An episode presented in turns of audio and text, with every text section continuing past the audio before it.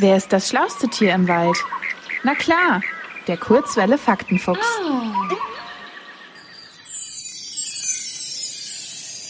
Die kleine Hexe heißt eigentlich nicht Bibi. Das ist nur ihr Spitzname. Mit richtigem Namen heißt sie Brigitte. Bibis Nachname hat natürlich auch viel mit Hexerei zu tun. Blocksberg ist nämlich ein alter Name für den Brocken, den höchsten Berg im deutschen Mittelgebirge. Früher glaubten die Menschen daran, dass sich Hexen dort in der Walpurgisnacht treffen, um geheime Besprechungen zu halten und finstere Pläne zu schmieden. Bibi Blocksberg hat eigentlich auch noch einen kleinen Bruder namens Boris.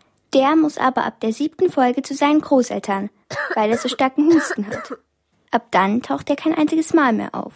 Die Autorin begründet das damit, dass es in der Serie um ein starkes Mädchen gehen soll und dass sich Bibi und Boris zu ähnlich waren.